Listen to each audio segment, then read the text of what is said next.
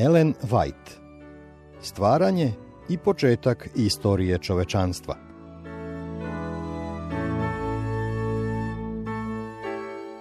Deveto poglavlje.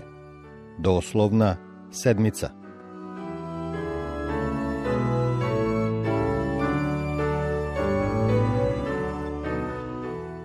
Kao i subota, sedmica je nastala prilikom stvaranja, a sačuvana je i prenesena preko biblijske istorije sve do naših dana. Sam Bog odmerio je prvu sedmicu uzor svim budućim sedmicama sve do kraja vremena. Kao i sve ostale, i ona se sastojala doslovno od sedam dana.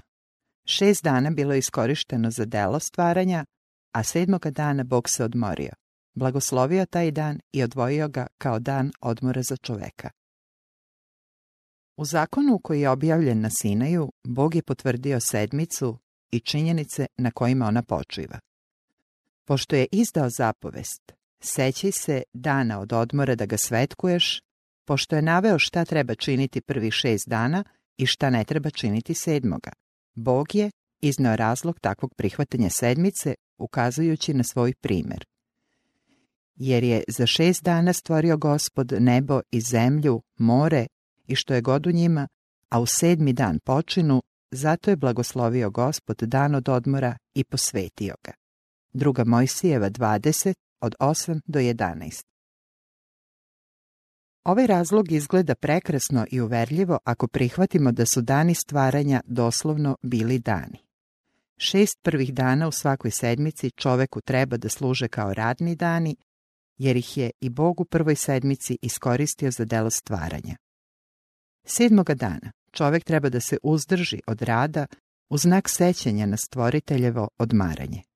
Međutim, pretpostavka da su događaje u prvoj sedmici trajali hiljadama godina udara neposredno u temelje četvrte zapovesti. Ona predstavlja stvoritelja kao zapovednika koji naređuje ljudima da prihvate sedmicu od doslovno sedam dana kao uspomenu na beskrajna, neodređena razdoblja, a to nije u skladu sa načinom njegovog postupanja prema svojim stvorenjima. Ona predstavlja neodređeno i skriveno ono što je on vrlo jasno objavio. To je u stvari neverstvo u svom najpodmuklijem i najopasnijem obliku. Njegova suština je tako prikrivena da ga prihvataju i propovedaju i mnogi koji tvrde da veruju u Bibliju. Reču gospodnjom, nebesa se stvoriše i duhom usta njegovih sva vojska njihova, jer on reče i postade, on zapovedi i pokaza se. Psalam 33, 6 i 9 Biblija ne priznaje nikakva duga razdoblja u kojima se zemlja polako izvlačila iz haosa. O svakom uzastopnom danu stvaranja sveti izvešta i beleže da se sastoja od večeri i jutra, kao i svi ostali dani koji su sledili. Pri kraju svakoga dana naveden je i rezultat stvoriteljevog delovanja. Na kraju izveštaja o prvoj sedmici zapisana je izjava. To je postanje neba i zemlje kada postaše, kada gospod Bog stvori nebo i zemlju. Prva Mojsijeva 2.4 Ni ova izjava ne podupire ideju da su dani stvaranja bili drugačiji od običnih, doslovnih dana. Svaki dan je nazvan danom stvaranja ili postanja, jer je za to vreme Bog stvorio ili proizveo novi delić svoga stvaralačkog dela. Geolozi tvrde da se u samoj zemlji može naći dovoljno dokaza da je ona mnogo starija nego što kazuju Mojsijevi izveštaji. Otkrivene su kosti ljudi i životinja, razna oruđa, okamenjeno drveće i drugo, sve mnogo veće od onoga što danas postoji ili što je postojalo već hiljadama godina, pa se izvodi zaključak da je zemlja bila nastanjena mnogo pre vremena koje je naznačeno u izveštajima o stvaranju i da su ti prvobitni stanovnici pripadali rasi koja je bila mnogo viša od današnjih ljudi. Ova razmišljanja navela su mnoge navodne poštovaoce Biblije da prihvate gledište da su dani stvaranja bili nepregledna, neodređena razdoblja. Geologija, međutim, ne može da dokaže ništa čime bi pobila biblijski izveštaj. Oni koji toliko poverenja poklanjaju njenim otkrićima nemaju ni približnu predstavu o veličini ljudi, životinja i biljaka pre potopa ili o veličini tadašnjih promjena. Ostaci pronađeni u zemlji potvrđuju da su tada vladale drugačije okolnosti, ali se to vreme može ustanoviti jedino na temelju nadahnutih izveštaja. U izveštaju o potopu nadahnuće je objasnilo ono što geologija ne može da protumači. U Nojevo vreme zatrpano je mnoštvo ljudi, životinja i biljaka mnogo većih od sadašnjih. Na taj način su za kasnije naraštaje sačuvani dokazi da su prepotopni stanovnici nastradali prilikom potopa. Bog je želeo da pronalaženje ovih ostataka doprinese jačanju poverenja u nadahnute izveštaje, ali su ljudi svojim ispraznim mudrovanjima učinili istu grešku kao i stanovnici pre potopa. Ono što im je Bog dao kao blagoslov, oni su zloupotrebom pretvorili u prokledstvo.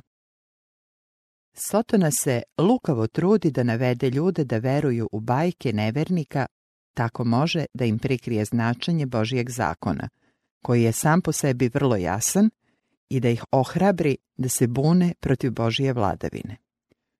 Njegovi napori posebno su usmereni protiv četvrte zapovesti, jer ona jasno ukazuje na živoga Boga, stvoritelja neba i zemlje. Mnogi se trude da delo stvaranja objasne kao posljedicu prirodnih uzroka. Ljudska razmišljanja prihvataju čak i takozvani hrišćani, uprkos jasnim biblijskim činjenicama. Mnogi se protive istraživanju proročanstava, posebno Danila i otkrivenja, izjavljujući da su tako nerazumljiva da ih niko ne može shvatiti, a istovremeno prihvataju pretpostavke geologa koje se suprote Mojsijevim izveštajima. Ako je ono što nam je Bog otkrio njima teško shvatljivo, zašto toliko nedosledno prihvataju obične pretpostavke o onome što im On nije otkrio? Šta je tajno? To je gospoda Boga našega, a javno je naše i sinova naših doveka, da bismo izvršavali sve reči ovoga zakona. Peta Mojsijeva, 29.29 Kako je stvarao, Bog nikada nije otkrio čoveku. Nauka nije u stanju da istraži tajne svevišnjega. Njegova stvaralačka moć je neshvatljiva koliko i njegovo postojanje. Bog je dozvolio da se preko nauke i umetnosti na svet izlije obilje svetlosti, ali kada takozvani naučnici priđu ovim temama s pretežno ljudskog stanovišta, sigurno će nastati pogrešni zaključci. Možda se nagađanje izvan onoga što nam je Bog otkrio može smatrati bezazlenom zabavom ukoliko se naše teorije ne protive činjenicama koje nalazimo u Bibliji, ali oni koji zanemaruju Božju reč i za njegova stvaralačka dela traže objašnjenja zasnovana na naučnim načelima, izlaze bez mape i kompasa na pučinu nepoznatog okeana. I najveći umovi, ukoliko se u istraživanju ne rukovode Božijom rečju, spotaknuće se u svojim pokušajima da odrede odnos između nauke i otkrivenja. Pošto je stvoritelj sa svojim delima tako visoko iznad njihove moći shvatanja da nisu u stanju da njegova dela objasne prirodnim zakonima, oni biblijske izveštaje proglašavaju nepouzdanim. Oni koji sumnjaju u pouzdanost izveštaja staroga i novoga zaveta bit će navedeni da krenu još jedan korak dalje i posumnjaju i u postojanje Boga. A onda, izgubivši oslonac, bit će prepušteni razbijanju ohridine neverstva. Takvi ljudi izgubili su jednostavno svoje vere. Čvrsta vera u božanski autoritet Božije svete reči mora se sačuvati. Biblija se ne sme podvrgavati ispitivanju na temelju ljudskih naučnih ideja. Ljudsko znanje je nepouzdan vodič. Nevernici koji čitaju Bibliju s ciljem da nađu greške mogu, zato što nisu savršeno razumeli ili nauku ili otkrivenje, početi da tvrde da su pronašli protivurečnosti među njima, ali ako se pravilno shvate, nauka i otkrivenje su u savršenom skladu. Mojsije je pisao pod vodstvom Božijeg duha, a pravilno postavljena geološka teorija nikada neće tvrditi da je pronašla nešto suprotno njegovim izjavama. Svaka istina, i u prirodi i u otkrivenju, dosledna je samoj sebi u svom celokupnom ispoljavanju.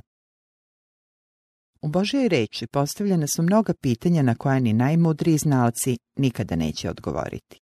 Pažnja nam se skreće na ta pitanja da bismo shvatili da čak i među najobičnim pojavama u svakodnevnom životu ima toliko toga što svojim ograničenim umom nikada nećemo uspeti potpuno da shvatimo, iako se hvalimo svojom sveobuhvatnom mudrošću.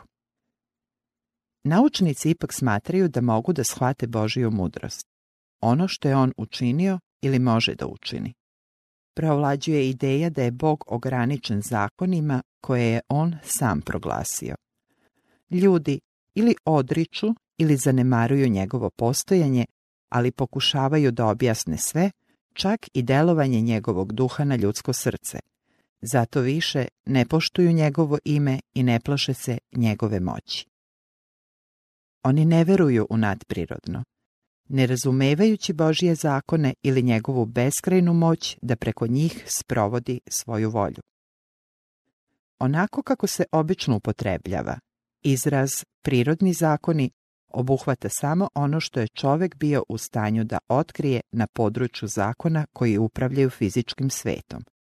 Ali kako je ograničeno to znanje i kako beskrajno područje na kome stvoritelj može da deluje u skladu sa svojim zakonima, ostajući potpuno nedokučiv za um jednog smrtnika.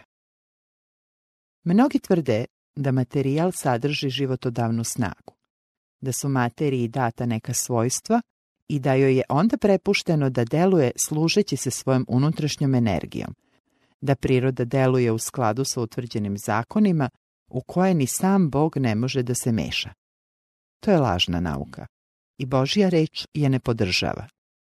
Priroda je sluškinja svoga stvoritelja. Bog ne ukida svoje zakone niti deluje suprotno njima, već se neprestano služi njima kao oruđima. Priroda svedoči o postojanju jedne inteligencije, o prisutnosti sile, aktivne energije koja deluje preko prirodnih zakona i zajedno sa njima.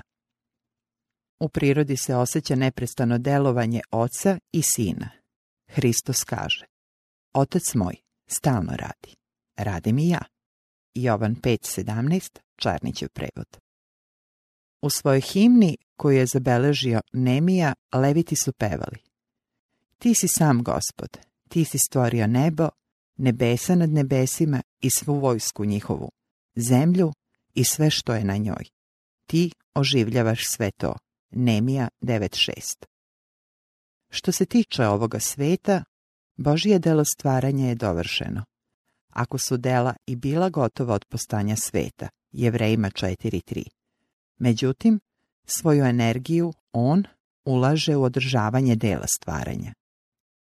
Puls ne udara, niti dah sustiže dah, zato što mehanizam koji je jednom bio pokrenut nastavlja da deluje zahvaljujući svojoj unutrašnjoj energiji.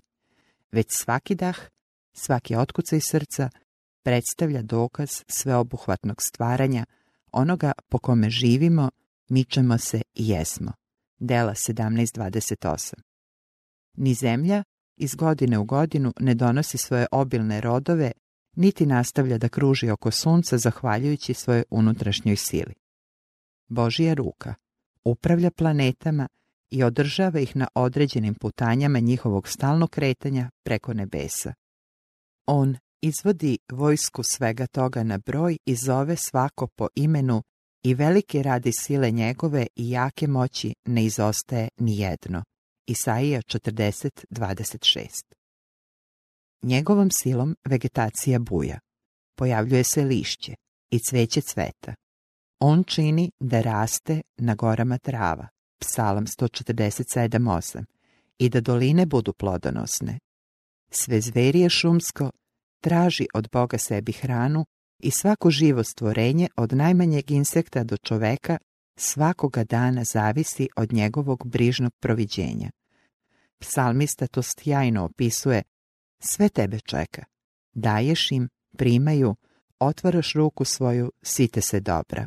Psalam 104, 20, 21, 27 i 28. Njegova reč upravlja elementima. On prekriva nebo oblacima i šalje kišu na zemlju. Daje sneg, kao vunu, sipa pepeo kao inje.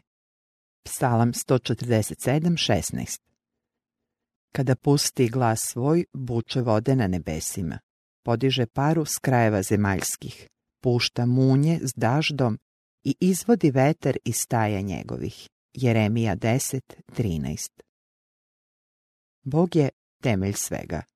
Svaka istinska nauka je u skladu s njegovim delima. Svako pravo obrazovanje navodi na poslušnost njegovoj vladavini. Nauka otkriva nova čuda našim vidicima, ona stremi u visine, istražuje nove dubine, ali njene istraživanja ne donose ništa što bi se protivilo božanskom otkrivenju.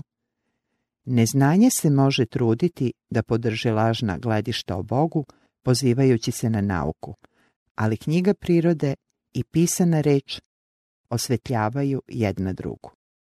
Na taj način smo pozvani da obožavamo stvoritelja i gajimo razumno poverenje u njegovu reč. Nijedan ograničeni um nije u stanju da potpuno shvati postojanje, moć, mudrost ili dela beskonačnoga. Sveti pisac kaže Možeš li ti tajne Božije dokučiti? Ili dokučiti savršenstvo svemogućega? To su visine nebeske, šta ćeš učiniti? Dublje je od pakla, kako ćeš poznati? Duža od zemlje, šira od mora. Knjiga o Jovu 11.7 do 9 Ni najmoćniji zemaljski um nije u stanju da shvati Boga. Ljudi mogu stalno istraživati, stalno učiti i opet će se pred njima pružati beskraj. Dela stvaranja svedoče o Božjoj sili i veličini. Nebesa kazuju slavu Božiju i dela ruku njegovih, glasi svod nebeski. Psalam 19.1 Oni koji prihvataju pisanu reč kao svog savjetnika i u nauci će naći pomoć da razumeju Boga. Jer što se na njemu ne može vidjeti, od postanja sveta moglo se poznati i vidjeti na stvorenjima i njegova večna sila i božanstvo da nemaju izgovora. Rimljanima 1.20